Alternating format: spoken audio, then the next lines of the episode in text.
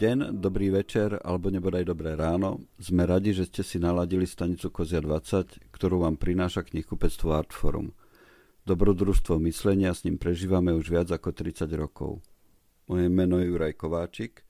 Tak ako každý piatok sedí v štúdiu so mnou aj Dušan Šuster a som veľmi rád, že môžem dnes medzi nami privítať ako nášho hosta Dada Naďa. Ďakujem, ďakujem veľmi pekne za pozvanie. Je to, priznám sa, moje úplne prvé vysielanie podobného typu alebo nahrávanie podobného typu. Je to, je to zvláštna situácia, v ktorej sme sa ocitli. Je to zvláštna situácia, ale než prejdeme k tomu, že ako žijete ako to dopadlo na vás, možno úplne prvá vec, ja zvyčajne som k tým hosťom vždy dodával nejaké nie tituly, ale zamestnania alebo, alebo, alebo také tie statusové veci, že spisovateľ, režisér, publicista. Ako by ste sa vycharakterizoval? Tak e, ja vlastne som začal robiť programy o knihách v rozhlase a potom som mal teda pocit, že by bolo možno fajn e, urobiť aj také nejaké verejné prezentácie alebo stretnutia s autormi, ako som to treba videl v Británii alebo ako to ešte v tých ja neviem, 80 rokoch treba som videl robiť treba z Dana Heviera a potom sa to tak ako nejako rozšírilo. Ja som si tie podujatie vlastne organizoval sám, vyberal som si hosti, robil som to teda na, na rôznych miestach a tie časy sa tak zvláštne vlastne, čiže e, dalo by sa to možno definovať asi ako nejaký že popularizátor e, literatúry, alebo predstavoval som vlastne aj v týchto rozhlasových reláciách nejaké nové knihy postupne sa tá situácia tak zvláštne vlastne menila. Ja som to cítil veľmi, že za tie posledné roky začalo tých podujatí byť nesmierne veľa. A ten rozdiel len bol v tom, že už ako keby mal kto mal záujem o to, aby som si ja robil toho dramaturga vlastného, tých svojich vlastných podujatí z čoho som bol samozrejme dosť smutný, pretože je iné, keď si človek vlastne vyberá ľudí, ktorých e, on chce, ako keď je vlastne v takej pozícii niekoho, kto je ako keby najatý moderátor, hej? ktorý si samozrejme môže vybrať, že, že, že čo moderovať chce a čo moderovať nechce, ale predsa len nie je on sám tým, ktorý, ktorý to má tak ako keby nejako celé v rukách. Má to samozrejme aj veľké výhody, pretože keď si človek podujetie organizuje sám, tak má ten veľký stres, že či príde dosť ľudí, či to dobre dopadne. A keď som vlastne ako človek, ktorý vlastne tam len príde odmoderovať e, niečo a potom zase vlastne odíde, tak mám taký pocit, že už to nie je úplne celá tá zodpovednosť vlastne iba na mne. No a tých podujatí e, začalo byť za posledné dva roky naozaj, že obrovské množstvo. E, na jeseň, toto bola asi najdivokejšia jeseň, akú som kedy zažil, že, že tam bolo naozaj prezentácia, beseda, diskusia v podstate každý deň, teda tých besied bolo niekoľko každý deň, len teda, že ja som moderoval v podstate asi každý deň od pondelka do piatka niečo, čiže v decembri ja som sa už cítil tak vyplutý a, a unavený, že priznám sa, že mne toto obdobie je úplne to najlepšie, čo ma ako keby mohlo postihnúť, pretože si to naozaj veľmi užívam, ten pokoj, že že vlastne som doma, konečne si môžem čítať, konečne uh, sa môžem zahlbiť do svojej introvertnosti a, a čítať si tam tak, ako ja, ja to mám rád. Takže uh, v podstate tá, táto situácia je pre mňa až, až taká záchranná, by som povedal. Áno, tak asi, asi ako klesla produkcia CO2, tak klesne aj produkcia kníh v nasledujúcich mesiacoch. Takže asi bude viac času na to sústrediť sa na to, čo príde. Ja som ešte začiatkom tohto roka moderoval také každoročné stretnutie vydavateľov a na tom stretnutí všetci tí vydavateľia vlastne vraveli, že ten rok minulý bol veľmi hektický a že bola obrovská nadprodukcia kníh. Čiže ono naozaj, že bol, bolo obrovská nadprodukcia vydávaných titulov a vlastne aj s tým spojených rôznych e, sprievodných akcií. Takže mám pocit, že po tej, aspoň teda po tejto stránke, že ak teda sme spomenuli, že, že, že pozitívny vplyv že má, má korona 19 na životné prostredie, tak myslím si, že, že aj na ten vydavateľský svet je, je toto jedna z tých lepších vecí, že, že možno ako keby takého toho humbuku je o niečo menej a, a že sa to tak naozaj tak trošku prečistí a vyčistí. Dano Hevier má jednu takú, to sa mi nesmierne páči, taký jeho aforizmus a on vlastne povedal, že musíme byť trochu bohatí, aby sme si mohli knihy kupovať a potom musíme byť e, chudobní, aby sme tie knihy začali zase čítať. Tak mám pocit, že toto je presne to obdobie. Hej, máme nakúpené a teraz budeme čítať. Áno. Tak u nás to bolo presne toto cítiť v knihkupectve uh, pred Vianocami, toto, čo spomínate s tou nadprodukciou vydavateľskou, že tie Vianoce sú vždy také obdobie, uh, kedy vyskočia určité tituly a to si teraz ľudia objednávajú alebo objednávajú pre svojich uh, kamošov, blízkych ako darčeky a ten minulý rok bol taký, že všetky vydavateľstva sa snažili stihnúť ešte v decembri, stihnúť tie, tieto plány, edičné a vyšlo toľko kníh, že zrazu to bola strašná zmes, čo si ľudia objednávali. No, takže, takže dá sa to podľa mňa vnímať aj takto, že zrazu sa to trochu prečistí a že človek si uvedomí, čo vlastne všetko bolo v ponuke a dostane sa k tomu. No ale ak sa teda môžem tak spýtať, vy, vy často dostávate takú nálepku, že profesionálny čitateľ a zároveň, zároveň ste v rámci tejto nejakej literárnej osvety vnímaný ako taká trošku, nazvime to, legenda, že mali ste vy niekedy zo seba pocit, že robíte niečo priekopnícke? Mm, že by som mal pocit, že robím niečo priekopnícke. Tento pocit som asi ani nikdy nemal, pretože ja keď som vlastne začal v roku 1993 vlastne pracovať v rádiu Twist a, a mal som tam reláciu o, o knihách a o literatúre, literárne revy, ktorá bola v sobotu po obede, tak um, ja som vlastne v tom ešte ten prvý rok som dokonca ešte bol na škole, potom som vlastne pracoval ešte ako učiteľ angličtiny, takže svojím spôsobom som to viac menej z počiatku bral ako takú zábavu a nie, že by som to tak nebral stále, ale, ale ani som to nebral naozaj, že ako keby nejakú prácu. No a potom postupne toho, toho učenia tej angličtiny bolo čoraz menej a čoraz viac bolo nejakých takýchto vecí, ktoré súviseli s, s tými knihami. Či už to boli teda veci v rádiu, alebo nejaké také verejné prezentácie, alebo aj nejaké také televízne programy ale že by som to vnímal ako niečo priekopnícke. Ja sám som bol vlastne akože veľký e, posluchač rozhlasového vysielania a rozhlasu, takže ja som naozaj počúval rozhlasové hry, čítania, dramatizácie, takže ja som v podstate ako keby len e, tiež napodobnil niečo na svoj spôsob, že čo, čo som vlastne počúval v tom, v tom rozhlase.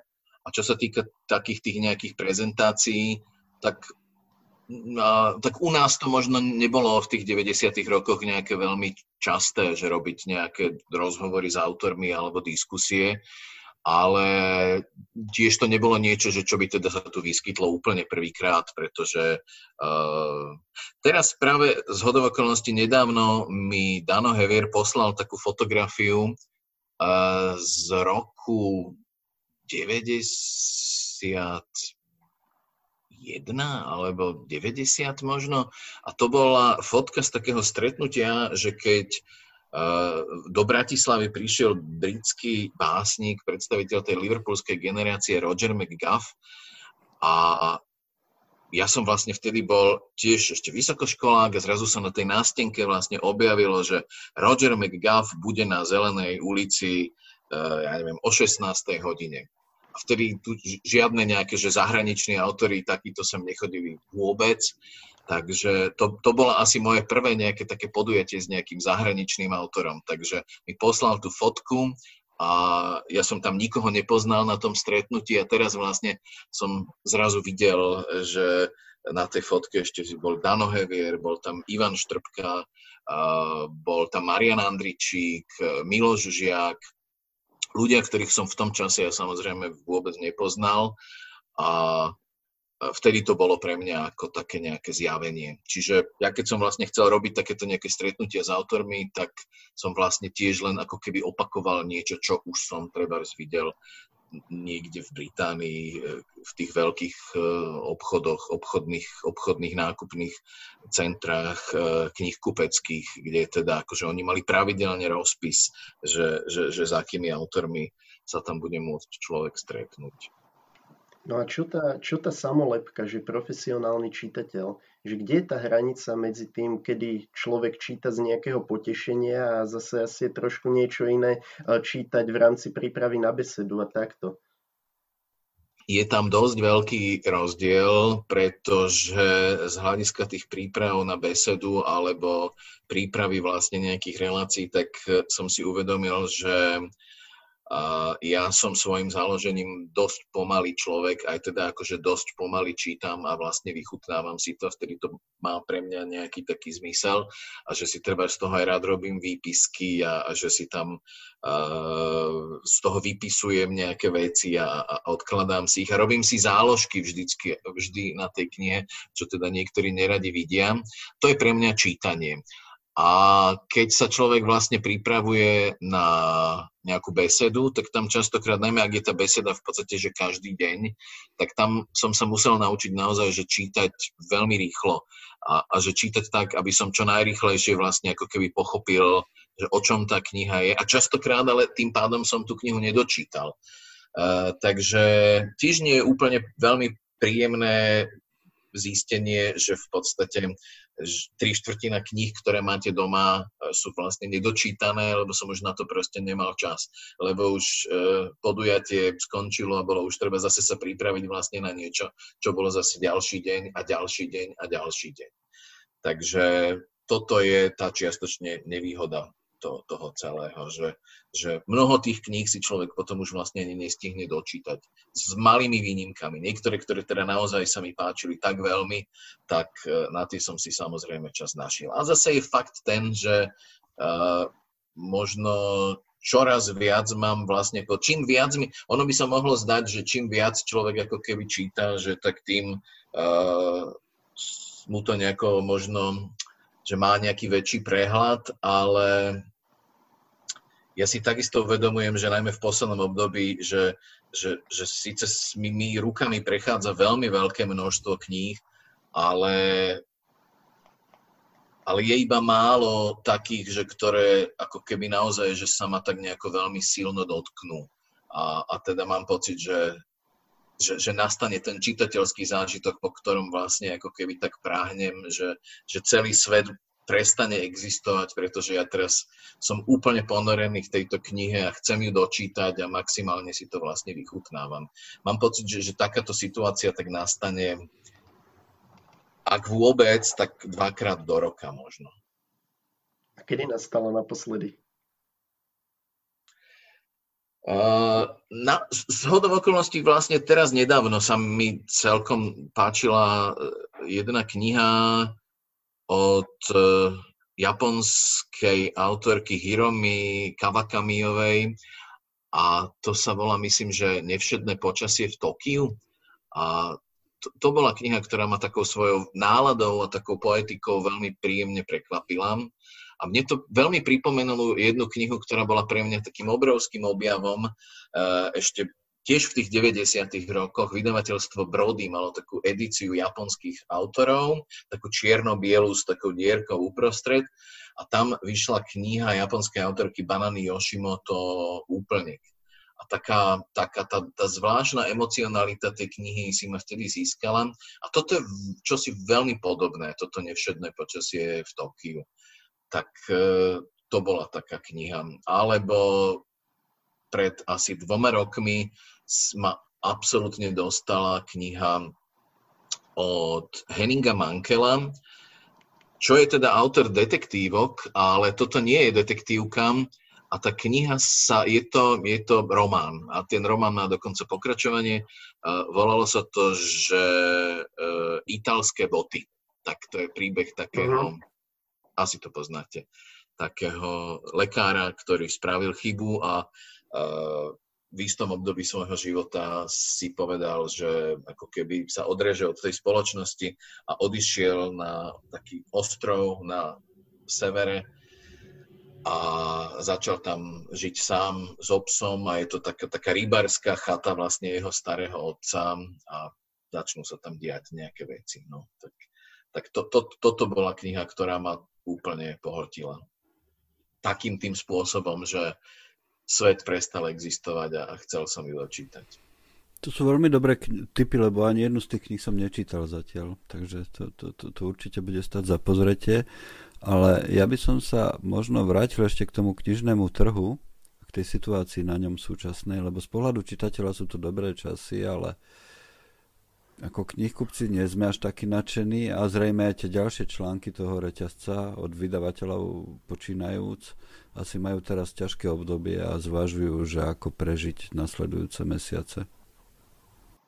Áno, s týmto sa samozrejme stretávam a tak trochu si vlastne hovorím, že e, to, čo možno nastane až teda celá táto situácia po tej zdravotnej stránke odoznie a nastúpi celá taká tá ekonomická kríza, ktorá s tým súvisí, tak dosť silne pochybujem, že, že by sa aj tento mm, vydavateľstvo knihkupecký svet z toho dokázal tak rýchlo spamätať a tak rýchlo otriasť, pretože ja si naozaj od tých 90. rokov vlastne ako keby pamätám také to, to obdobie ešte aj tak okolo roku 2000, kedy tí vydavatelia vlastne museli prekonať e, všelijaké prekážky a, a v tých 90. rokoch to bolo, že knihy slovenských autorov sa nepredávajú, potom sa začali tí slovenskí autory predávať, potom a e, práve naopak stali sa ako keby takými ťahuňmi. A za posledných niekoľko rokov mám pocit, že sme zažili naozaj že taký veľký boom uh, vydávania kníh, ktorý neustále narastal. A keď som sa aj rozprával s tými vydavateľmi, tak mám pocit, že v tých posledných rokoch sa asi už nikto nestiažoval, že by uh, zažíval nejaké úplne že ťažké obdobie. Samozrejme, že, že stiažovali sa na mnoho vecí, ale, ale ako mám pocit, že, že, že, že ten boom vydavateľský bol citeľný. No a teraz vlastne nastal, tak, nastal veľký sek, ktorý teda postihne knihkupcov, vydavateľov, v podstate asi mnohých tých ľudí v tomto sektore, lebo cítim to, že vydavatelia zastavili vydávanie, okresávajú tie svoje výdavky, ako sa len dá a dúfajú, že to čím skôr skončí a že sa to celé aspoň čiastočne nejako naštartuje. Ale či sa to naštartuje a aké veľké dôsledky ekonomické pre nich to bude mať, tak to asi je dosť ešte ťažké predpokladať, ale myslím si, že, že, že to už určite nebude také ani z polovice, aké to bolo predtým. A vy už ste takých ekonomických kríz asi zažil niekoľko a ich dopadu na knižný trh. Je nejaké poučenie z toho, že čo, čo, čo je lepšia, lepšia cesta a horšia cesta v, takom, v takejto situácii, alebo nedá sa to nejako zovšeobecniť? Takúto krízu som ešte nezažil. Niečo, mm-hmm. myslím si, že akože takéto... Že to naozaj... bude ešte horšie, ako bol tá finančná kríza v roku 2000, neviem koľko teraz to bolo vlastne.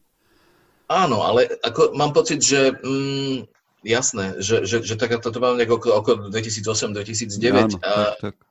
Ale tá kríza skôr postihla možno, že iné segmenty toho, toho hospodárstva a toho vydavateľského sveta sa možno skôr dotýkali ako keby nejaké iné, iné krízy, že, že, že vtedy ho lízla len tak akože nejako okrajovo. Ale toto je naozaj niečo, že čo, čo naozaj vlastne akože zasiahne, zasiahne. Aj tým, že, že vlastne ten, ten svet sa tak rozvinul, veď napríklad také tie uh, veľké siete knihkupectiev, tam zrazu im vznikajú v podstate obrovské náklady, ktoré musia platiť a, a ktoré ich naozaj že môžu ekonomicky položiť na kolena. Zase na druhej strane tí malí knihkupci alebo malí vydavatelia, ktorí sú doslova závislí od, od tej pravidelnej produkcie, tak takisto niekoľkomesačný výpadok e, môže byť pre nich vlastne takisto veľmi e, ohrozujúci. No, v rámci toho knižného búmu tam sa podľa mňa tak oplatí podotknúť, že okrem toho, že sa rozvinuli nejaké tie väčšie vydavateľstva, také, také tie stálice, Slovart, IKAR a tak ďalej, tak ja si všímam, že v posledných rokoch najmä vzniklo veľa takých malých vydavateľstiev, či už sa sústredia na, na prózu, alebo vzniklo teda aj veľmi veľa malých vydavateľstiev, čo sa sústredia na detské knižky. No a ja, ja si vlastne neviem predstaviť, že ako tieto vydavateľstva prežijú a či im nebude hroziť bankrot. No a vy už máte možno skúsenosť aj s takým niečím, že nejaké malé vydavateľstvo skrachovalo a potom sa to snažilo znovu naštartovať ten biznis. Ako sa dá postupovať v takomto prípade? A nemám takúto skúsenosť. To by možno bolo asi skôr, to by bola asi skôr otázka naozaj, že na nejakého vydavateľa, lebo ja neviem, v prípade napríklad Kaliho Kertesa Bagalu, tak... Je, jeho som mal mimochodom na mysli, práve jeho. Tak e, ja, to, to je niečo, že, že kde ako keby mm, taká, takéto jeho trvanie na, tej, na tom, že bude vydávať len za nejakých podmienok a že bude vydávať literárnu kvalitu, malo na ňo ako veľmi neblahý ekonomický vplyv, takže ja už vlastne e, som zažil ako keby niekoľko jeho bankrotov a po každom tom bankrote on bol schopný sa zase nejako pozviechať a začať nejakým spôsobom fungovať na novo. Takže po tejto stránke už som sa v tom tak ako keby v tom, v tom cykle tých bankrotov ako keby tak trochu stratil. Naozaj, že ho beriem ako človeka, že, že ktorý je schopný vždy znova a znova vstať z popola a, a, a začať si robiť tú svoju, tú svoju prácu na novo. S niekoľkými takými menšími vydavateľmi som sa rozprával, ale to sú zase, je to veľmi individuálne, lebo napríklad, ja neviem, Janko Gregor z vydavateľstva Premedia, tak ten roky vlastne tvrdil, že budú vydávať menej a napriek tomu vždy vydávali viac a viac, lebo tam už keď sa ten kolotoč rozbehne, tak to toho vydavateľa nejakým spôsobom tlačí vydať to do nejakého času a, a, a platiť a, a tak a, a zachytiť všetky tie nové knihy alebo tituly, ktoré e, ten ich autor e, vydá. No a Jano Gregor bol, myslím, teraz taký akože celkom spokojný s tým, že nastalo také upokojenie a že vydajú o mnoho menej kníh a že tak je to v poriadku. No, ale ako je to úplne, že do hĺbky a ako je to možno s inými takýmito menšími vydavateľmi, je asi veľmi individuálne. Možno by sme mohli prejsť k slovenskej literatúre, ktorá je asi všetkých nás zaujíma z, rôzne, z rôzneho uhlu. Vy ste tohto roku porodcom Anasoftu Litera, možno sa aj k tomu dostaneme neskôr ale keď začneme tou slovenskou produkciou, možno to bola zhoda okolností, ale s Dušanom, keď sa rozprávame o knižkách, či už v rámci týchto podcastov, alebo v rámci našej práce na Kozej ulici v Artfore, tak vždy narazíme na to, že tá slovenská literatúra je niečím špecifická voči tej svetovej produkcii. Aspoň tak, ako poznáme tú svetovú produkciu. A sú niektoré momenty, ktoré tam začínajú vyskakovať, ako je napríklad v tomto roku tá, dve, dve silné veci asi. Jednak taký silný návrat k folklóru a k tradíciám a na druhej strane stále vysoký podiel, to nie je nová vec, to je asi stará vec, ale teraz to je stále vidieť, vysoký podiel autobiografií alebo knihy, ktoré sú v podstate autobiografické. Vidíte to rovnako, alebo?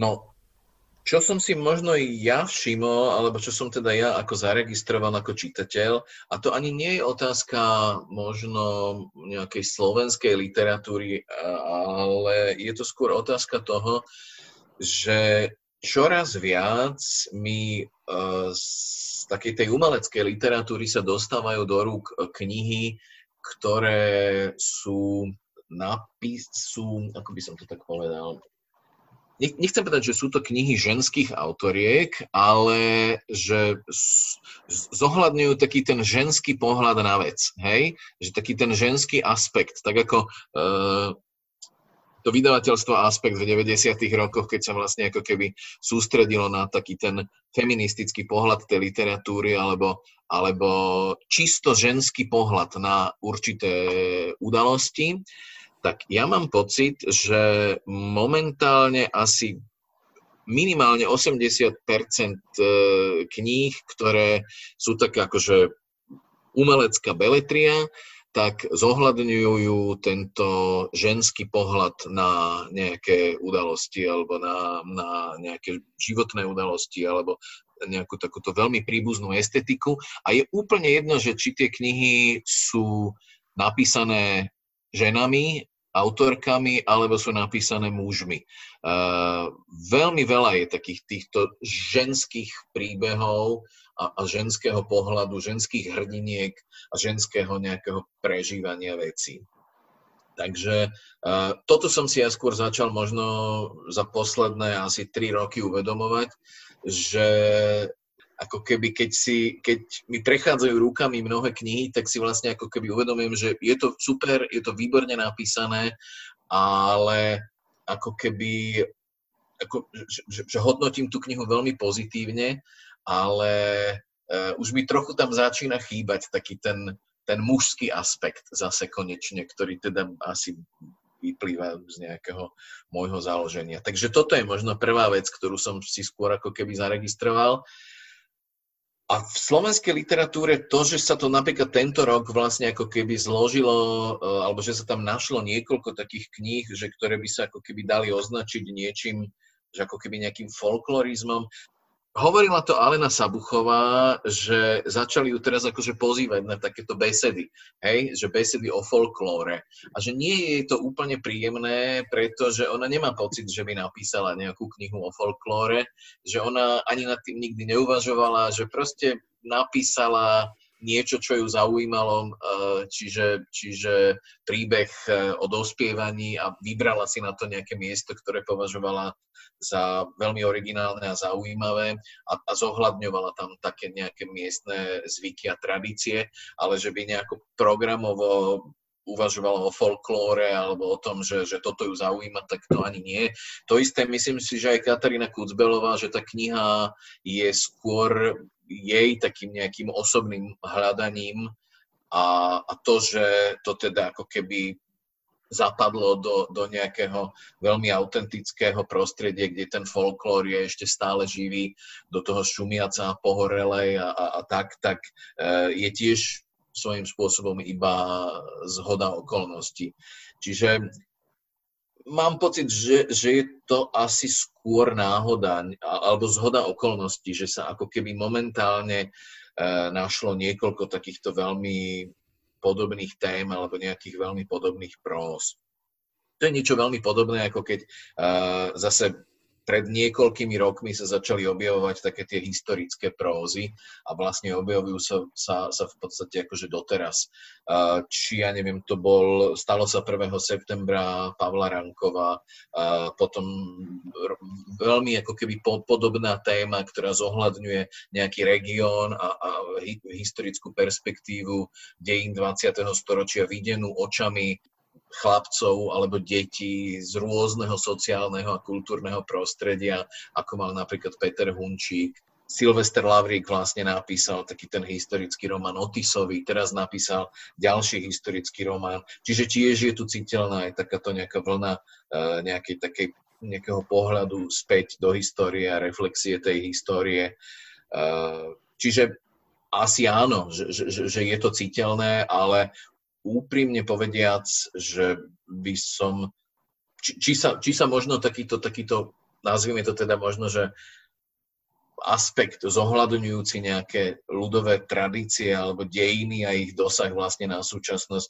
Uh, on sa veľmi silne napríklad prejavuje v českej literatúre. Tam vzniklo veľmi veľa uh, románov. Tam je inak tiež veľmi silná momentálne taká tá vlna tých, tých, tých ženských autoriek, ako je, ja neviem, Alena Mornsteinová, Soukupová, Bolava a tak ďalej. Ta, tam ten ženský Áno, ten, ten ženský literárny prúd je v tej českej literatúre momentálne akože veľmi silný a rovnako je uh, Tučková, rovnako je vlastne ako keby taký, takéto vracanie sa tiež do tých dejín toho 20. storočia.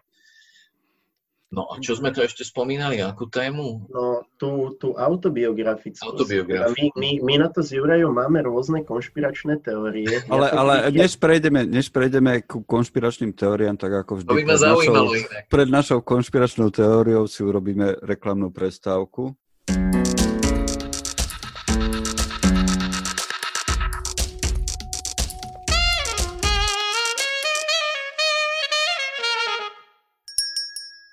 Skúška, Lida, Predajca, Moskvič. Tieto a ďalších 7 poviedok s autobiografickými črtami nájdete v novej zbierke od Olega Sencova. Kniha vychádza v edícii Klad, zameranej na poklady súčasnej zahraničnej belektrie. Oleg Sencov, marketér. Nájdete ho na e-shope Artforum a v dobrých kníhkupectvách. Takže naša konšpiračná teória sa začala nevinne, ako sa začínajú konšpiračné teórie. Ak ste čítali Foucaultovo kivadlo, tak viete, že to vždy začína nevinne. Začalo to tým, že sme si všimli, že všetky dobré knihy, ktoré vychádzali minulý rok, alebo veľa dobrých kníh, ktoré vychádzali minulý rok, mali fialovú farbu na obálke. A vtedy sme si teda povedali, že budúci rok bude mať porota Anasoftu jednoduchú, jednoduchú prácu. Stačí, keď vyberie knihy, knihy, knihy s e, fialou rovnakej farby. A potom, potom sme ale začali rozvíjať druhú vec, že trošku sa nám to rozvinulo.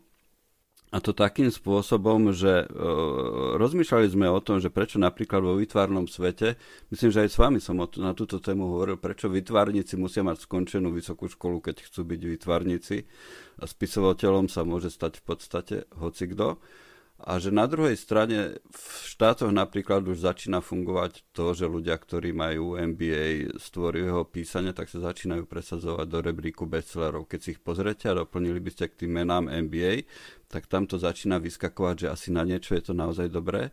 A že či aj na Slovensku takýmto spôsobom trošku nepôsobí aj Vysoká škola muzických umení a scenaristika.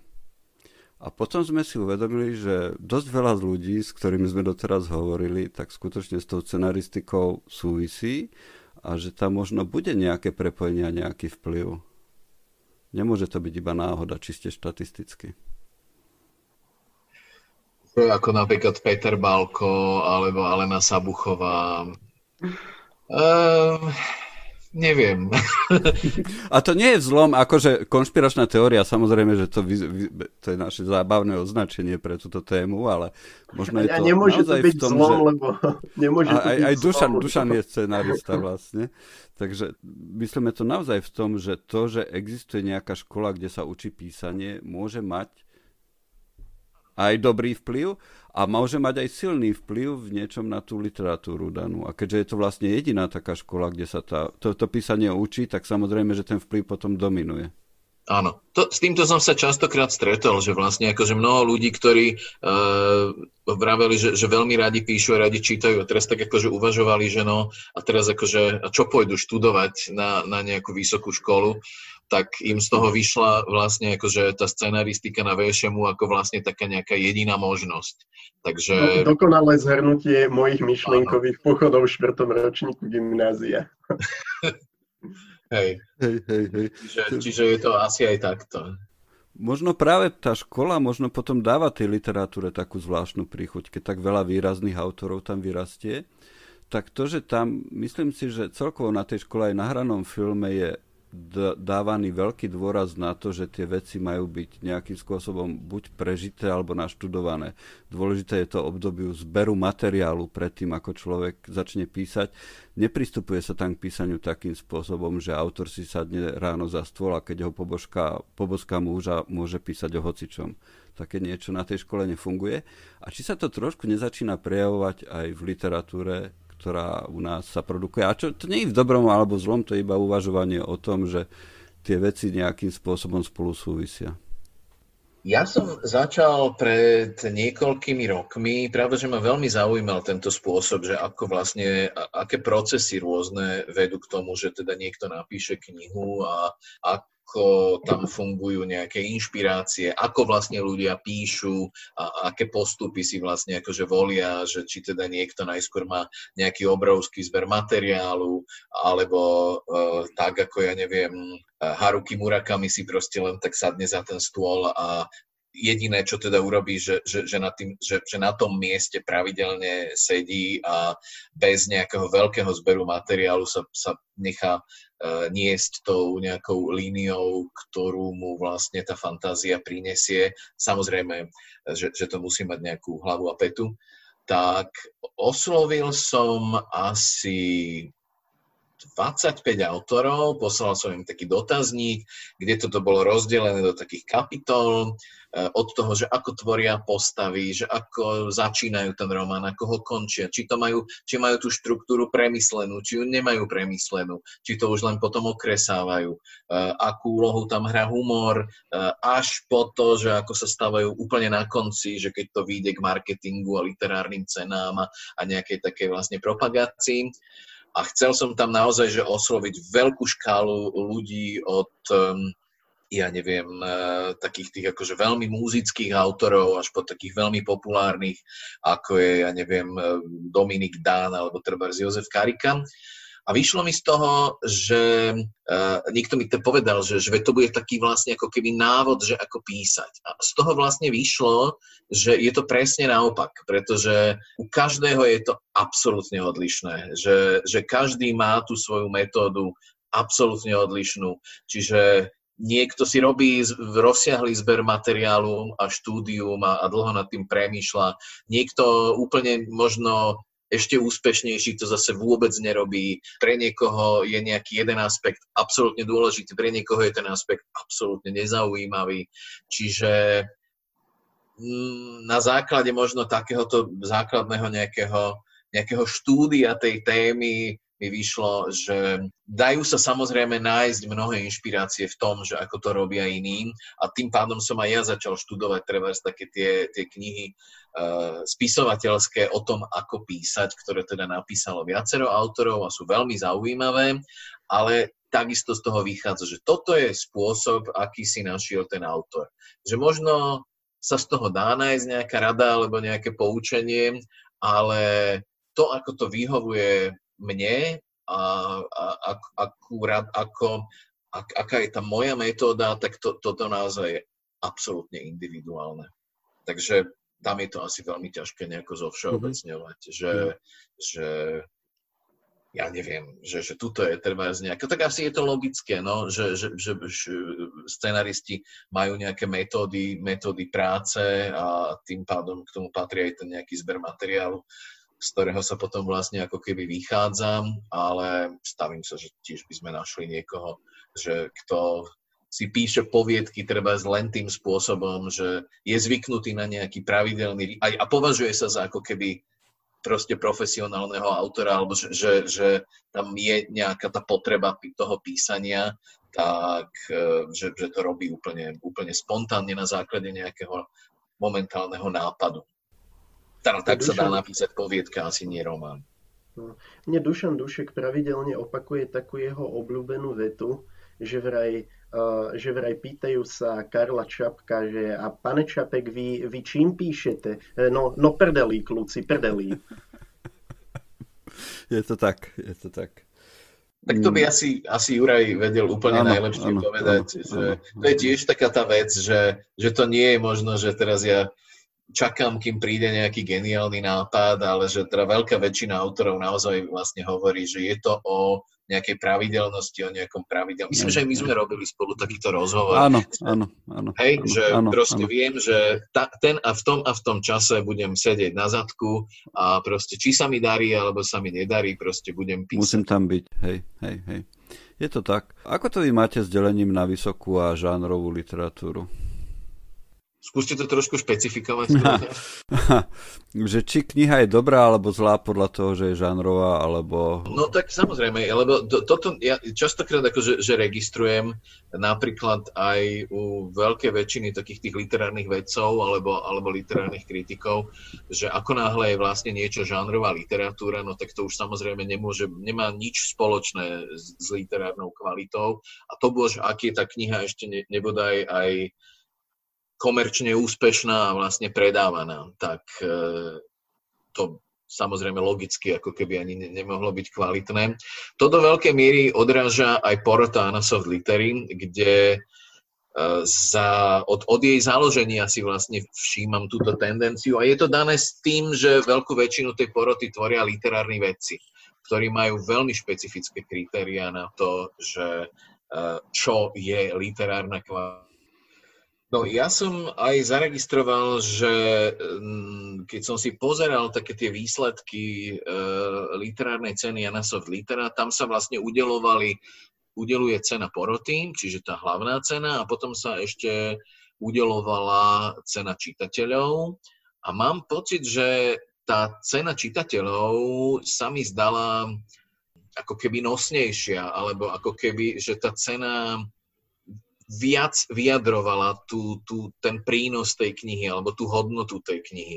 Hej? Pretože literárny vedec mm, častokrát vlastne ako keby hodnotí ten, ten jazyk, ten štýl, ktorým, aby ten jazyk a ten štýl bol niečím výnimočný a zvláštny a úplne nevšedný a úplne nejakým spôsobom novátorský a až tak veľmi nezohľadňuje treba to, že tá, tá kniha by sa mala aj nejako podľa možnosti dobre čítať. Teda ako normálny čitateľ číta preto, lebo z toho čítania chce mať nejaký čitateľský pôžitok.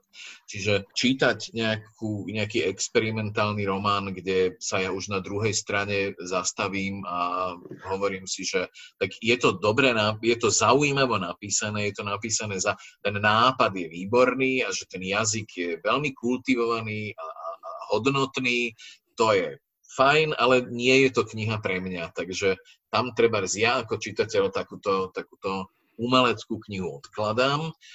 No a na druhej strane je žánrová literatúra, kde častokrát vidím, že, že mnohé tie motívy alebo aj tie nápady sú také trochu schematické a, a tak, ale je to výborne napísané, je to napísané s veľkým driveom a, a že je tam, je tam to napätie a, a naozaj vlastne t- ten pôžitok tam v podstate je. Samozrejme, že je úplne ideálne, že ak sú obidve, obidve tieto stránky vlastne spojené, niekedy si ja vlastne hovorím, že, že, že aj keby treba, si, ja neviem, Dostojevského zločina trest sa, sa, sa zapojil alebo že keby ho po, po, po, literárni vedci dnes posudzovali, tak by si povedali, že on tam je nejaká čudná zápletka kriminálna, že tam je nejaké zabitie a že je to také príliš jednoduché, hmm, to asi nebude príliš nejaká veľká hodnota. Pričom presne ako, že, že ten Dostojevského zločina tresta alebo x takýchto vecí, že to sú, to sú veci, ktoré sú napísané jednoduchým jazykom a zároveň majú myšlienku, hĺbku a, a výborne sa čítajú, naozaj, že skvele sa čítajú. Čiže ja hodnotím, alebo akože, že, že samozrejme, že, že, som najradšej, že keď sú tam všetky tieto veci v podstate spojené. Zaujímavým príkladom je, čo ja viem, Juraj Červenák, alebo, alebo knihy Juraja Červenáka, kde samozrejme povedali by sme si, že vedie to vlastne stále ako keby to isté, že je to stále opakovanie toho istého princípu, ale je to napísané tak brilantne a tak bravúrne, že keď to čítam, tak úplne pre mňa ten svet prestane existovať a je to skvelá oddychovka. To isté, je napríklad, to isté sú napríklad vlastne akože knihy Jozefa Kariku, ktorý môžem všeličo možné vyčítať, ale veľmi silne cítim, že ten človek má ambíciu, že aby uh, on sám vždy priniesol niečo nové. Aj literárne vlastne ako keby niečo nové. A častokrát jeho čitatelia si ho zaradili do skupiny, že, že toto je nejaká žánrová literatúra, že Karika je človek, ktorý píše romány o mafii a píše, píše nejaké, nejaké horory. Ale ja mám pocit, že ak to teda niekto číta pozorne, tak mám pocit, že, že Jozef Karika, jeho hlavnou ambíciou bolo, že aby vydal nejakú výpoveď o tej súčasnej spoločnosti od konca 80. rokov až po súčasnosť, že to robí veľmi cieľavedome a veľmi plánovito. A tá, tá, tá, maf, tá spoločnosť, tá mafianizácia tej spoločnosti naozaj taká je. A čiže o, o tom, aká bola naša slovenská spoločnosť, sa myslím si z tých románov Jozefa Kariku človek dozvie ďaleko viac, než z akýchkoľvek e, umeleckých prós. A zároveň keď si zoberie jeho knihu, eh, jeho, myslím, predposledný román, ktorý vyšiel minulý rok a to bol, to bol nebola to trhlina, ale bola to priepasť, sa to myslím volalo, tak po stránke písania to považujem za jeden z najkvalitnejších a najzaujímavejších románov, aké v slovenskej próze vyšli. Pretože no, treba si to prečítať a tam, tam je ten spôsob zobrazenia deformácie ľudskej psychiky zachytený veľmi zaujímavým spôsobom. Takže zase je to niečo, čo je označené ako nejaká žánrová literatúra, ale myslím si, že, že napríklad Karikové ambície sú o mnoho vyššie. Tak on sa aj dostal do výberu Anasov litera, myslím, s Trhlinou. Čo je pre mňa tiež dosť veľké prekvapenie. Áno, áno, áno, áno. Takže občas ja sa dejú veci. pred troma rokmi, tak sa mi zdá, ale myslím si, že napríklad literárne tá priepasť je o mnoho zaujímavejšia. Mm-hmm. Pamätám si ten rok, kedy mal vlastne Karika knihu vo finálovej desiatke Anasoftu a to bol taký ročník, kedy sa akoby veľa takej kritiky znieslo na Anasoft, že nedáva priestor žánrovej literatúre a tí, tí porodcovia potom tak uh, akoby dosť dôrazne deklamovali, že Karika tam je práve preto, aby sa teda otvoril priestor pre tú žánrovú literatúru. Ale uh, my, sme sa, uh, my sme sa už dostali k takému slovíčku, uh, už, už zaznelo uh, slovíčko humor a ja mám pocit, že, že aj humor alebo čokoľvek, ako, akákoľvek snaha byť vtipný v literatúre alebo vo filme je vnímaná tak trošku medzi prsty ako niečo také žánrové. No a ak teda dobre viem, tak vy ste spolupracovali aj s Petrom Krištúvkom na jednej takej humoristickej sérii a zároveň máte na svedomí uh, takú humoristickú zbierku slepačie polievky pre otrlých. No a ja som teda veľký fanúšik humoru v literatúre a všade, teda nie takého prvoplánového, ale, ale myslím si, že aj literatúra, aj film by mali vedieť rozprávať s humorom. No a ako sa to podľa vás dá dostať do, do tej prózy nejaký sofistikovaný humor, nie len také, také vtípky na prvú? Tak toto je podľa mňa úplne asi to najväčšie umenie a úprimne sa priznám, že ani si veľa takýchto knížiek e, nepamätám. Čiže nemám na to ja nejakú odpoveď. Pre mňa je, je niekoľko humoristických románov a ja vždy sa tak akože e, nadchnem, že keď zrazu na, o nejakej knihe je napísané, že najlepší humoristický román, alebo humoristický román vôbec, a hej, a potom to začnem čítať a zistujem, že ne, nie som si úplne istý, že či, či toto s humorom má nejako veľmi veľa spoločného. Ten storočný starček je napríklad e, taký dobrý príklad toho, že dobre to začalo a potom to bola len taká nejaká taká klasická nejaká vyraďovačka a jediné, čo na tom bolo vlastne mm. zaujímavé, je tá, tá historická rovina a asi jedinýkrát som sa zasmial e, v momente, keď e, ten hlavný hrdina povedal Stalinovi, že či by si nemohol oholiť fúzy. Ale teda na to, že toto je ako považované za vrchol nejakého humor, humoristického súčasného románu, tak e, to bolo skôr sklamanie. Peter Pišťanek vydal svoju prvú knihu Rivers of Babylon. Tam nikto o tom nepíše ako o nejakom humoristickom románe. Ani myslím si, že uh, on sám nejako nad tým takto neuvažoval alebo nemal túto ambíciu, ale určite mal ambíciu zabaviť toho svojho čitateľa, pretože čítal úrivky svojim kamarátom. On to teda vlastne písal ešte pred, e, pred 89 a vlastne ani nemal nejakú veľkú ambíciu, že by to niekedy vôbec u nás mohlo výjsť. Písal to proste len preto, aby pobavil kamarátov. A, a čítal im to a, a na základe toho, aké na to mali reakcie, on to neustále vlastne cizeloval. V tomto je napríklad akože aj Pišťanek presne typ autora, ktorý venuje tej postprodukcii toho svojho diela a tomu čisteniu a tomu vy, vy, vy, vycibreniu e, obrovskú energiu, hoci to tak možno vôbec nevyzerá. A to bola kniha, ktorú teda, neviem, že či považujem za humoristický román, ale, ale malo, to, malo to úžasný vtip. A, a bol to taký ten vtip na jeho spôsob, veľmi originálny, ktorý možno potom aj sa mnoho iných autorov snažilo napodobiť Zaujímavým typom e, takéhoto humoristického románu bol napríklad Samko Tále od Daniely Kapitáňovej, ktorá si tiež vlastne vytvorila nejaký svoj princíp a svoj svet.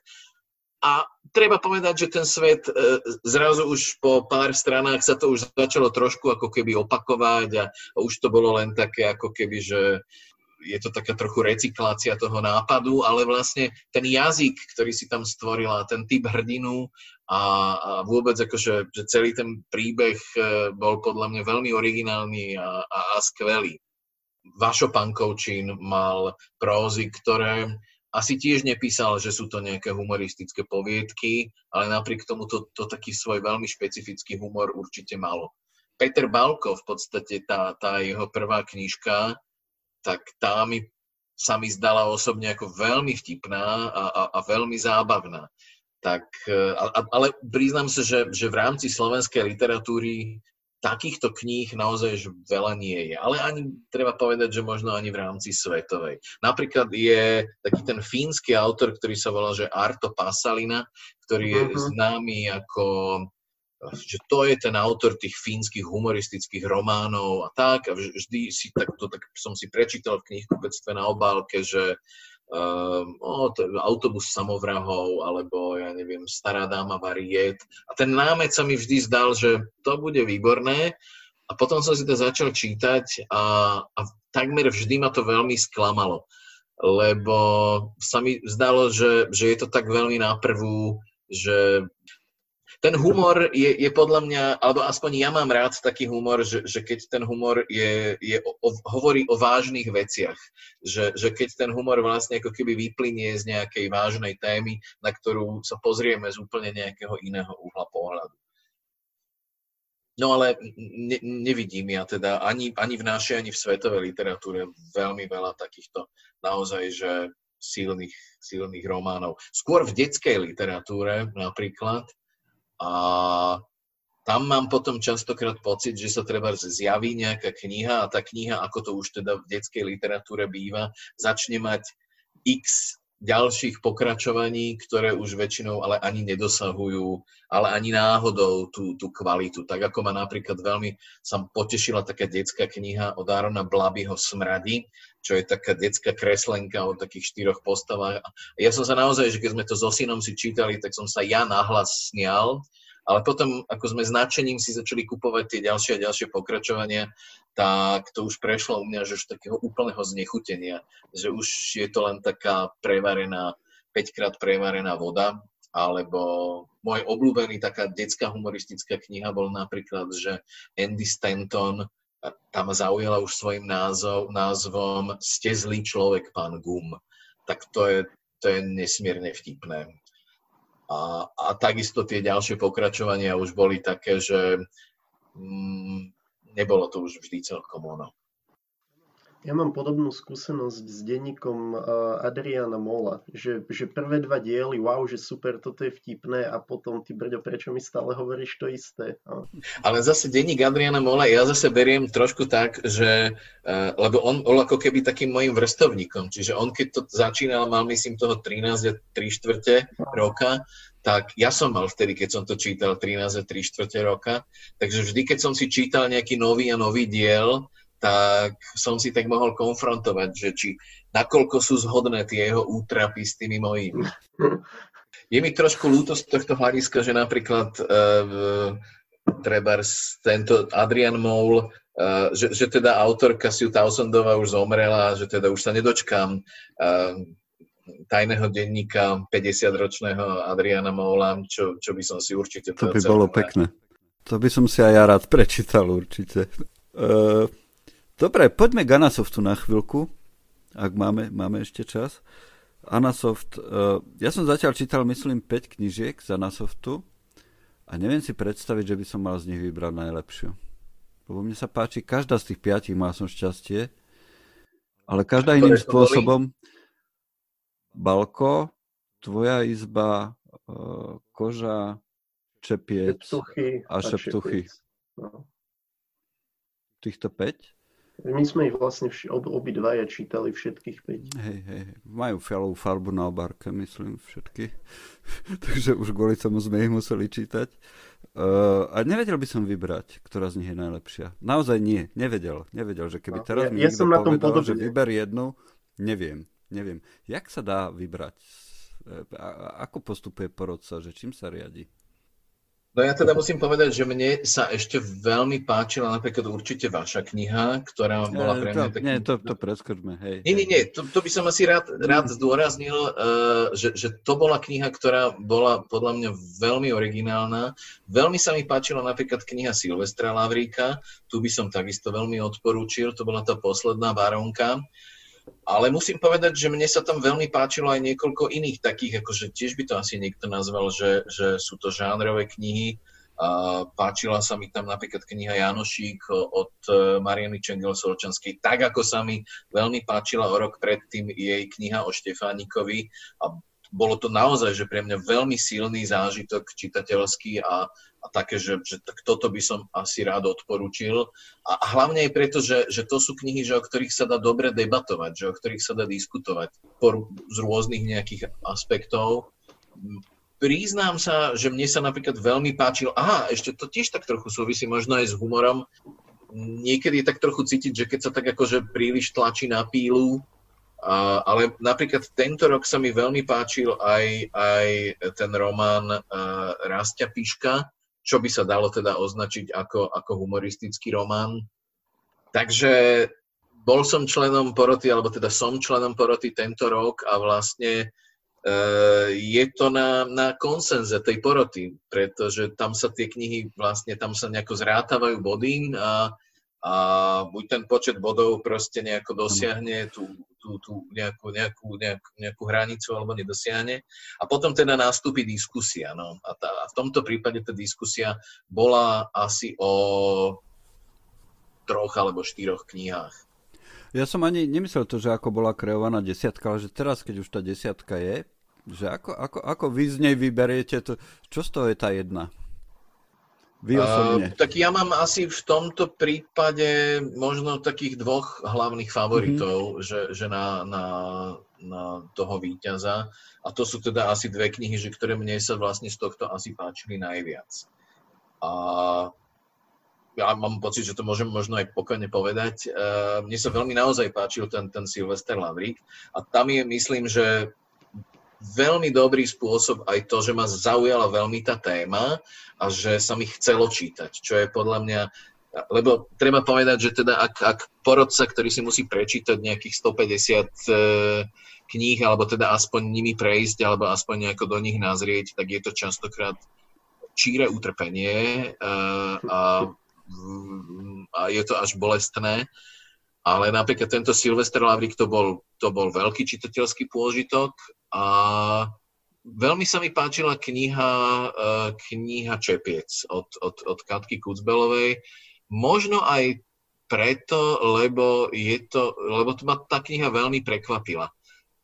Je to, ako na začiatku, keď som to začal čítať, tak som si vravel, že tá téma ma príliš nezaujíma. Potom som to začal čítať, tak som si vravel, že ani tento spôsob písania ma možno až tak veľmi nezaujíma. A zrazu sa čosi zlomilo a ja som to čítal ako napínavú detektívku. A, pri, a ne, nevedel som, ani, ani neviem, ako to tá Katarína vlastne urobila a ani, možno to ani ne, nechcem nejako vlastne ako keby vedieť, ale veľmi ma tá kniha strhla aj tým, že ako, ako netlačí na pílu. Ako sa nesnaží nám proste povedať, že, že ja chcem urobiť výpoveď o tom, ako sa žije Rómom, alebo že aký je život vlastne tu a tu. Že tie veci sú tam podané len tak nebadane a pričom všetko je na svojom mieste. A, veľmi veľa treba, aj, aj kvalitne napísaných vecí som, som si vlastne ako keby teraz prečítal, aj v tých, ktoré sú v tej desiatke, ale bolo to také, že no je to zaujímavo napísané, ale v princípe ma, ma, ma to nezaujíma. Hej, a, a ne, ani nemám, ak by som to teda nemusel čítať, tak by som to ani nečítal. K tomu Čepcu, že to bola pre mňa nesmierne zaujímavá kniha práve tým, že hoci ona vlastne nepíše o sebe skorovú obec, ja som celý čas myslel na ňu, keď som to čítal. Čo bolo také zaujímavé, že najzaujímavejšie bolo to, čo tam nebolo akoby. Mm. Ale to je môj, môj, môj pohľad na to. A že čo som tak pomalšie pre, prenikal, tak to boli šeptuchy zase pre mňa. Tam som mal pomalý začiatok a chcel som to prečítať, lebo chceli sme urobiť ten rozhovor, ale potom som sa, musím povedať, asi po 70. 80. strane sa to zlomilo a nakoniec som tam našiel aj ten príbeh, ktorý ja vždy všade hľadám, tak nakoniec tam bol, takže ako, veľmi sa mi to páčilo. Hej, šeptuchy. A mimochodom, čo ten čepiec podľa vás bol vtipný? Podľa mňa bol dosť vtipný, ja som sa dosť bavil na tej knihe. A, či bol vtipný? Ja neviem, ja asi by som nepovedal, že, že by som to vnímal ako nejakú veľmi vtipnú knihu, ale páčili sa, ona je výborná pozorovateľka a a hlavne tiež musím povedať, že, že som to vnímal hlavne ako knihu o nej, ako keby taký veľmi introspektívny pohľad samej do seba, ktorý sa vlastne ako keby skladá z rôznych rovín e, a, a ten, ten pohľad vzniká do, do seba a takéto nejaké, nejaké hľadanie vlastnej, nejaké, hľadanie nejakého východiska z, z vlastnej krízovej situácie, ako keby vzniká tam tak mimochodom. Tak e, ale, ale že, že by som zase to bral ako, že, že sa na tom nejako bavím, to asi nie. Nie, ja som to myslel skôr tak, že tak ako ste uh, spomínali to, že, že aj to osobné je tam tak nejako mimochodom, uh, takže aj toto, akoby ten vtip je tam len tak, len tak decentne, že on proste vyplynie z toho pozorovania, že to, to ani náhodou nie je kniha, ktorá sa snaží byť vtipná. Áno, áno, áno, áno, asi áno, hej, hej že to vychádza vlastne z takého toho jednoduchého ako keby zápisu toho pozorovania. A niekedy je na tých prózach veľmi cítiť, že ako to ten autor tak ako pozošíval dohromady. Hej, že ako sa tak snažil, že aby toto zapadlo sem a toto zapadlo sem a je to z toho tak dosť cítiť. A v prípade Katky Kucbelovej ja som Viem si predstaviť, že to asi takto bolo, ale, ale, ale je to napísané tak, že že všetky tie, tie švy tam už nie sú vôbec čitateľné a viditeľné hlavne a že, že to človek vlastne ako keby vníma ako jeden prúd, ktorý ako plinie. Úplný súhlas. Mal som ešte takú tému a neviem, či ju otvárať, že literárna kritika.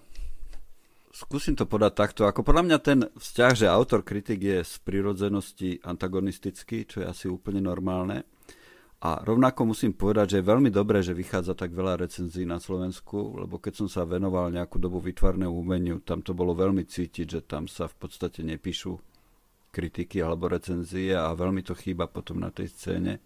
Každopádne možno môj základný rozpor s tým, čo zvyčajne nájdem v tých textoch je to, že má byť literárna recenzia vedou, alebo je to vlastne osobné vyjadrenie autora, ktoré má odrážať jeho pohľad, jeho skúsenosti, to všetko, čo prečítal, čo všetko, čo vidí, ten jeho systém, ktorý má vybudovaný.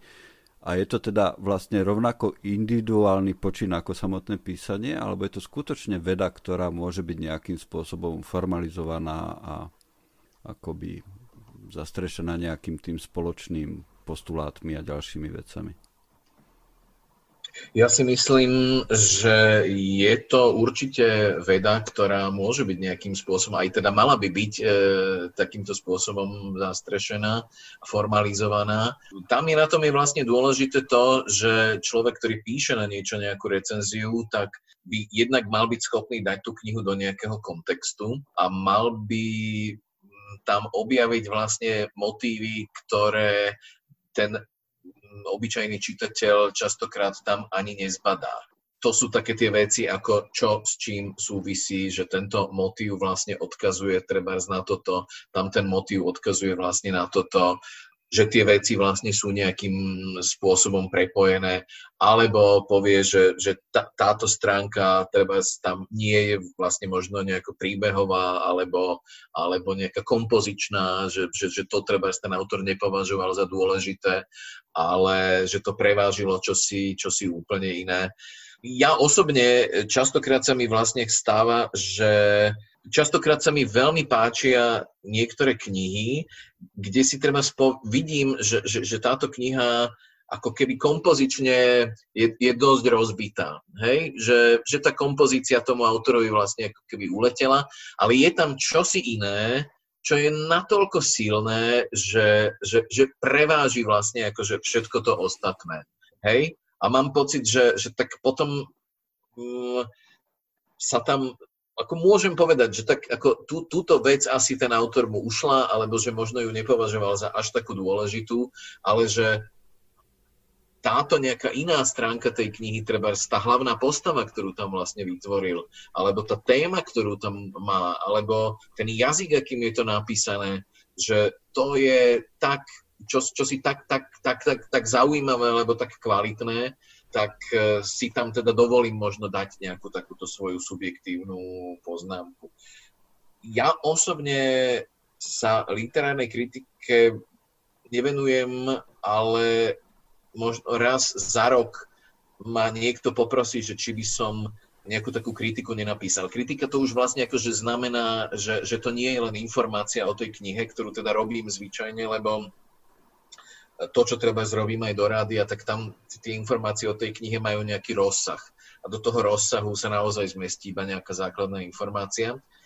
Ale keď viem, že, že to zrazu má mať, ja neviem, nejakých 15 tisíc znakov, tak tam už proste to už si vlastne ako keby vyžaduje, že o tej knihe naozaj uvažovať a že tú knihu si začať nejako rozoberať. A to je niečo, čo ma myslím si tiež celkom baví, hoci je to je to, je, je, na, na takú, je, je, je to veľmi pracné, samozrejme, že človek tomu musí venovať dosť veľa času.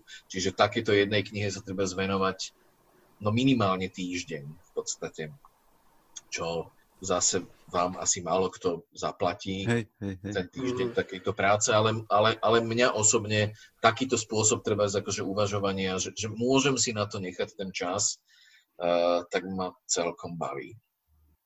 A určite je dobré, že takéto veci vznikajú a fungujú. Mne išlo iba o to, že nakoľko je to váš osobný pohľad, ktorý je nesmierne zaujímavý podľa mňa, a nakoľko je to nejaká objektívna, objektívna, objektívna pravda. Že nakoľko to môže byť objektívna pravda, keď niekto píše o, o knihách. Tam ja mám pochybnosť, ale to je moja pochybnosť možno voči spoločenským vedám ako takým, keď si zoberieme filozofiu. Ona je to veda a nie je to veda svojím spôsobom. Nie je to, nie je to veda ako matematika a fyzika, kde by ste vedeli povedať, že za vyplýva B a keď je A väčšie ako B, tak potom B musí byť väčšie ako C. Tieto veci tam úplne nefungujú ani vo filozofii a myslím ani v literárnej vede. Myslím si, že je to, pardon, že je to asi aj aj teda z toho, ako sa ja na to vlastne akože pozerám, že uh, aj keď sa to vlastne ako keby berie na základe nejakých objektívnych kritérií, tak pohľad každého toho človeka, toho literárneho kritika je veľmi subjektívny. A to ja z tých kritík ako dosť často, dosť často čítam tiež. Keď sa napríklad pripravujem možno aj na nejaké písanie nejakej knihy, tak si prečítam uh, iné kritiky, ktoré vlastne ako keby o tej knihe vyšli a hovorím si, že s týmto absolútne súhlasím, tuto tento autor, alebo tuto ten autor tej kritiky ešte objavil niečo, čo som tam ja napríklad vôbec nevidel. S týmto, to, toto akože si myslím, že však ako je to jeho názor, ale mm, ja s tým nesúhlasím, ja mám iný názor, takže mm, beriem to ako ako, ako nejaký... A ešte podľa mňa je, myslím si, že aj veľmi zaujímavé, väčšinou, keď e, sa mi nejaká kniha veľmi páči, tak sa dosť častokrát stretávam, že tá škála tých názorov je veľmi rozdielna. Že, že tie názory sú od úplne negatívnych a úplne zatracujúcich až po také akože do, do, do neba vynášajúce. A to treba akože vnímam, priznám sa, že teraz mám také akože veľmi intenzívne filmové obdobie, takže o mnoho viacej teraz ako napríklad nejaké recenzie na knihy, vnímam recenzie na, na rôzne filmy a seriály, ktoré ma teda zaujímajú. A, a tam toto je, toto je absolútne evidentné, že, že to, čo, to, čo pre niekoho je ako absolútne skvelá vec, tak akože pre iného je to totálny brak. A, a ja teda akože veľmi rozumiem tomu, že keď je niekto autor, tak pre toho autora je väčšinou veľmi zraňujúce si prečítať nejakú negatívnu kritiku o tom, čo on sám vlastne napísal. Urobil som o tom vlastne tiež jeden takýto program, kde som sa mnohých autorov rôznych generácií, od, od Ruda Slobodu cez Vincenta Šikulu, až po, ja neviem, Michala Horeckého vlastne ako keby pýtal, že ako oni vnímajú takúto nejakú e, reflexiu svojich kníh. A veľmi ma prekvapilo, že v podstate e, skoro všetci, teda na 90% som sa stretol s tým, že tú, tú reflexiu vlastne vnímali nechcem povedať, že negatívne, ale že, že, že, že, to, že to vnímali ako niečo, čo oni vlastne nepotrebujú. Hej? že mm, či už to bol Šikula alebo Sloboda, tak ako povedali, že ich vlastne nezaujíma, že, že čo o tom v podstate niekto iný napísal, že on vie, čo napísal, prečo to napísal a, a že čo si o tom niekto myslí, že tak je jeho subjektívna vec. No a väčšinou to tak aj medzi autormi býva, že ak niekto napíše o, o mne niečo zlé, tak e, sa snažím to tak trochu ignorovať a zase keď napíše niečo dobré, tak e, to potom posuniem ďalej. No. áno, áno, áno. Keď sa vrátime úplne na začiatok, ja sa musím priznať, a že... Ešte ja... možno malá ano, poznámka ano. ešte k tomu, uh, a teda zažil som ešte k tejto reakcii na túto kritiku, tam je ešte samostatná kapitola, je tá, že s tým som sa s tým sa teda pravidelne stretávam, že autori sú veľmi zraniteľní na, na, na to svoje dielo, na, na to svoje písanie a častokrát, častokrát, a z času na čas sa stáva, že ten autor, že toho autora sa až tak veľmi dotkne taká negatívna kritika uh, toho jeho diela, že na to zareaguje tak ako veľmi prúdko. Hej? To znamená, že, že začne nejako polemizovať s tým kritikom, uh, čím si znepriatelí potom ešte celú časť tej kritickej obce a, a vzniknajú tam také všelijaké veľmi zaujímavé prestrelky, ktoré tomu autorovi zase ešte ako keby vnútorne ublížia ešte viac než predtým. Uh, takže viedli sme s mnohými mojimi aj kamarátmi, autormi také, že, že nakoľko je to kontraproduktívne alebo produktívne vôbec nejako takto reagovať na, na takúto kritiku. A ja si teda myslím, že, že to nie je produktívne. Uh, mnohí zase povedali, že dobre, nie je to produktívne, ale ja, ja takto chcem zareagovať, lebo to pre mňa považujem za veľmi dôležité. No a mohol by som teda veľa podobných príkladov povedať. Ja nemám v šufliku podstate žiadne písanie, ale mám tam určite veľa odpovedí na recenzie, ktoré som napísal a ktoré to som fakt? potom zahodil. Hej, jasné. Ja to, ja to volám túto Facebookový syndrom. Treba, treba sa z toho vypísať slovo. asi, že to je dobré a asi je tiež veľmi dobré nedávať to potom nikomu nikdy čítať. Tú odpoveď no hej, tak ale autor e, tým, že vlastne akože vydá tú svoju knihu, tak už to vlastne už sa to dostalo áno, do toho sveta. Áno, a... áno, áno, ale hovorím, že teda tu rece- že, že je pochopiteľné, keď autor tu, ten text, tú odpoveď napíše tomu recenzentovi. A že nepošľajú. A, ale je veľmi dobré, keď ju potom založí do šuflíka a nechajú tam. Ja mám túto veľmi osobnú skúsenosť, napríklad e, z, my sme chodili na také výlety e, s Peťom Krištúvkom a s Palom Rankovom na také akože spoločné a veľmi ma niekedy bavilo, keď prišla téma tak, táto, že, že, že reakcia na literárnu kritiku a na to, že čo o nás niekto napísal, tak ja som na obidvoch z nich zrazu videl, že oni v tom lese, v tom pokoji, jak sme tam tak kráčali, tak zrazu sa proste akože zmenili obidvaja na totálne zúriace šelmy a teraz ako vykrikovali mená tých autorov a keby ich tam mali. Prítomných, tak ich tam ubijú palicami a proste skopú na zemi a budú im vykrikovať tie vety, čo o nich zle napísali. Um, takže, takže veľmi dobre tomu rozumiem. Je to tak, je to tak. ja by a, častokrát sa... som sa, a častokrát som sa vlastne aj mnohých takých veľmi uh, úspešných autorov pýtal, teda autorov, ja neviem, ako boli Peter Esterházy, alebo Pavel Vilikovský, alebo ja neviem, uh, kto všetko, pýtal, že komu oni treba zdávajú čítať ten svoj rukopis ešte predtým, než, než to vyjde. A a videl som, že, že povedali, že veľká väčšina teda týchto ľudí povedala, že oni to dávajú čítať niekomu, kto im to pochváli. Hej? Bez ohľadu na to, že Peter Esterházy povedal, že dávam to čítať mojej žene, lebo ona, keby mi povedal niekto, že to a to na tom nie je dobré, alebo že to nie je dobré, tak mňa by to tak zranilo, že by som to vlastne odložil do skrine alebo do šuplíka a už by som nebol schopný sa k tomu možno vrátiť.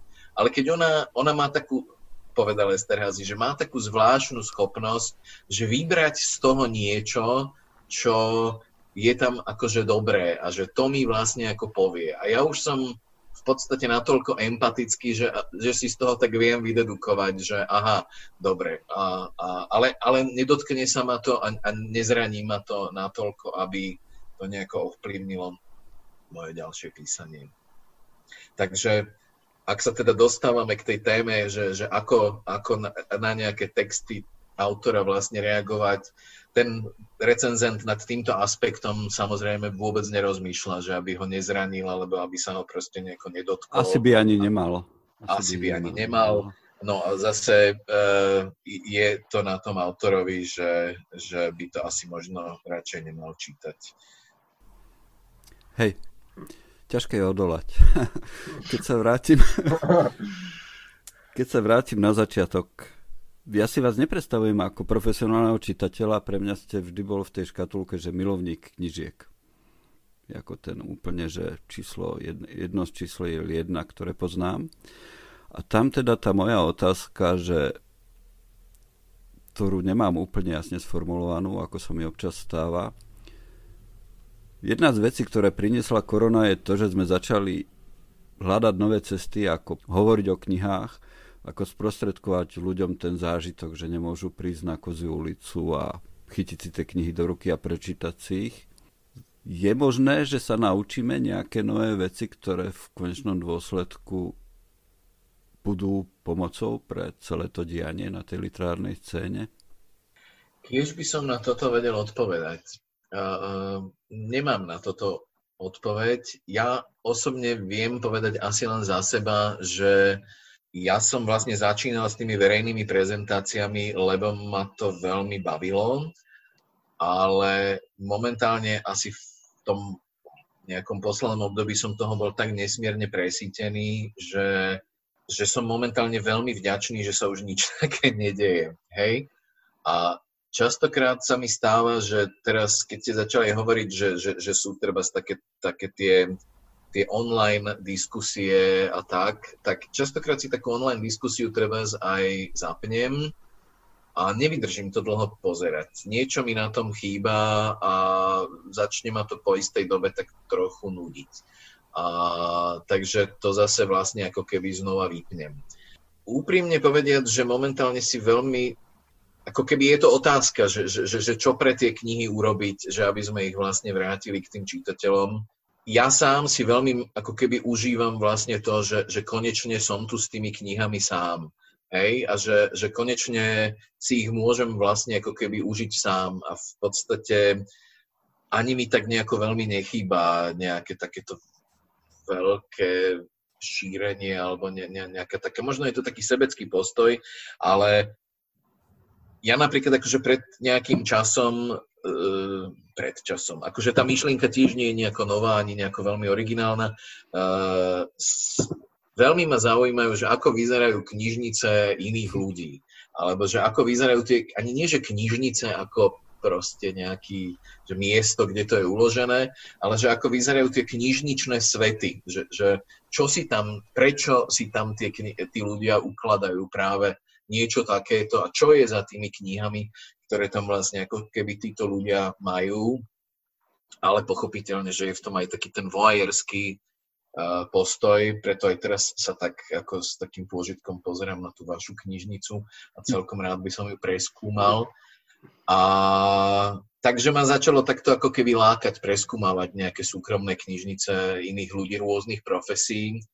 A už niekoľko rokov vlastne tento projekt mám v hlave, teraz sme to začali pripravovať ako taký televízny projekt, pretože som považoval za dôležité, že aby to bolo vidieť, že ono je fajn, veľmi rád by som o tom urobil aj knihu. Mám tu, mám tu naozaj, že som začal už teda roky zbierať takéto knihy o, o jednu, tuto mám aj teraz rovno na stole, o, o zberateľoch, o zvláštnych zberateľoch kníh a o, o takýchto rôznych, toto, toto je taká celkom pekná kniha, volá sa At Home with Books. A uvedomujem si, že aj tieto knihy, ktoré vlastne vyšli, tak sami predsa zdajú také veľmi konzervatívne a, a rád by som to urobil nejakým takým trochu iným spôsobom. Uh, takže toto je skôr niečo, že, že, že, že čím sa momentálne zaoberám. To vyzerá veľmi zaujímavo. Inak, hej, ak náhodou, ak, ak náhodou nepoznáte, ale teda myslím, že možno poznáte, ale vedel by som vám dať taký typ. Vyšla taká kniha, že knih sa jen tak nezbavíme a sú to rozhovory uh, uh, Umber, Kariéra, eko. Áno, áno, no tak to je až také, taký fetišistický postoj ku knihám, čo oni dvaja sú schopní urobiť preto, aby získali nejaký rukopis, neviem z akého storočia. Ale bolo to teda mimoriadne pútavé čítanie. No je, je ich akože viacero takýchto. objavil som okrem iného vlastne aj takú sériu kníh, ktoré vydalo teraz nedávno také, také dokonca cez Artforum som si to nakupoval, to bolo také ako, že, knižnice známych architektov, knižnice známych umelcov, knižnice známych spisovateľov. Také podlhovasté knižky sú to. Vyšlo to asi pred rokom alebo pred dvoma. Tak som sa tým trochu chcel inšpirovať a tiež som si tak hovoril, že no ale ja si aj tak inak predstavím tú grafiku, aj tie fotografie, aj možno to, ten spôsob vlastne akože toho spracovania, uh, tak, tak akože skôr týmto sa možno momentálne zaoberám. Páči sa mi, ako systematicky sa tomu venujete, lebo to slúbuje, že z toho niečo bude nakoniec, na čo, sa, na čo sa v podstate teším, lebo knihy máme asi všetci radi nejakým spôsobom a sú pre nás zaujímavé aj ako artefakty, že, že, že, že toto sa asi nestratí tak rýchlo napriek všetkým čítačkám a ďalším výmoženostiam moderného My sme tu sveta. teraz práve sme dostali vlastne nejak začiatkom roka sme dostali peniaze na 6 dielov, z ktorých teda 3 sme stihli nakrútiť a potom teda vlastne prišla táto situácia. A teraz sme práve e, telefonovali e, s režisérkou, že, že čo teda s tým ďalej, lebo ako teraz sa vlastne dostanete k iným ľuďom do bytu a teda čo, že budú mať rúška na tvári, tak to bude vyzerať asi veľmi zvláštne. A hlavne ja som v podstate chcel, my sme už kedysi urobili dávno pred rokmi taký pilot a ja som si uvedomil na tom pilote, že tá relácia by hlavne nemala vyzerať tak, že proste niekto sedí doma pred svojou knižnicou a teda akože uh, túto je ten kus nábytku a on o ňom vlastne ako keby niečo rozprávam, lebo je to takisto akože veľmi nudné, takže takže malo by to byť o mnoho pestrejšie a dynamickejšie a že k tej knižnici by sme sa mali dostať až úplne na záver toho celého. A tiež len tak ako keby na chvíľočku to mhm. ukázať a, a, a, a tak. No. Mne sa páčila tá predstava knihy o knižniciach. Možno, možno, že to som mal na mysli, že, že akože to by mohlo byť zaujímavé, ale určite, určite. Neviem, či máme ešte nejaké témy. Určite by sa našli, ale už sme už, už skoro hodinu a pol hovoríme. Hrozne to ubehlo. Hrozne Myslím, to ubehlo. Že sa ešte nestalo. Áno, že toto je rekord, ale nie je to prekvapivé. Nie je to prekvapivé, že sme urobili dnes rekord. Tak ja dúfam, že poslucháči s nami vydržali do konca. Myslím, že to nie je vôbec samozrejme, ak by niekto vydržal takýto dlhý program počúvať do konca. Určite si to vážime. Dúfame, že ste sa nenudili. My sme sa nenudili. Dúfame, že aj vy ste sa nenudili. Som rád, že tu bol so mnou Dušan Šuster a som ešte radšej, že tu s nami bol dnes Dadonať. Ďakujem veľmi pekne za pozvanie. Pre mňa je to tiež úplne iná skúsenosť, e, ako som mal doteraz, takže som za ňu veľmi vďačný. Sú to dni nových skúseností asi pre nás všetkých, tieto dni. Ak sa vám náš podcast páčil, dajte o nás vedieť svojim priateľom alebo nás ohodnote na svojej podcastovej platforme. Počúvali ste stanicu Kozia 20, ktorú vám prináša knihkupectvo Artforum. Dobrodružstvo myslenia, s ním prežívame už viac ako 30 rokov. Majte sa dobre, opatrujte sa, dávajte si na seba pozor a kupujte si dobré knihy. Nájdete ich na adrese www artforum.sk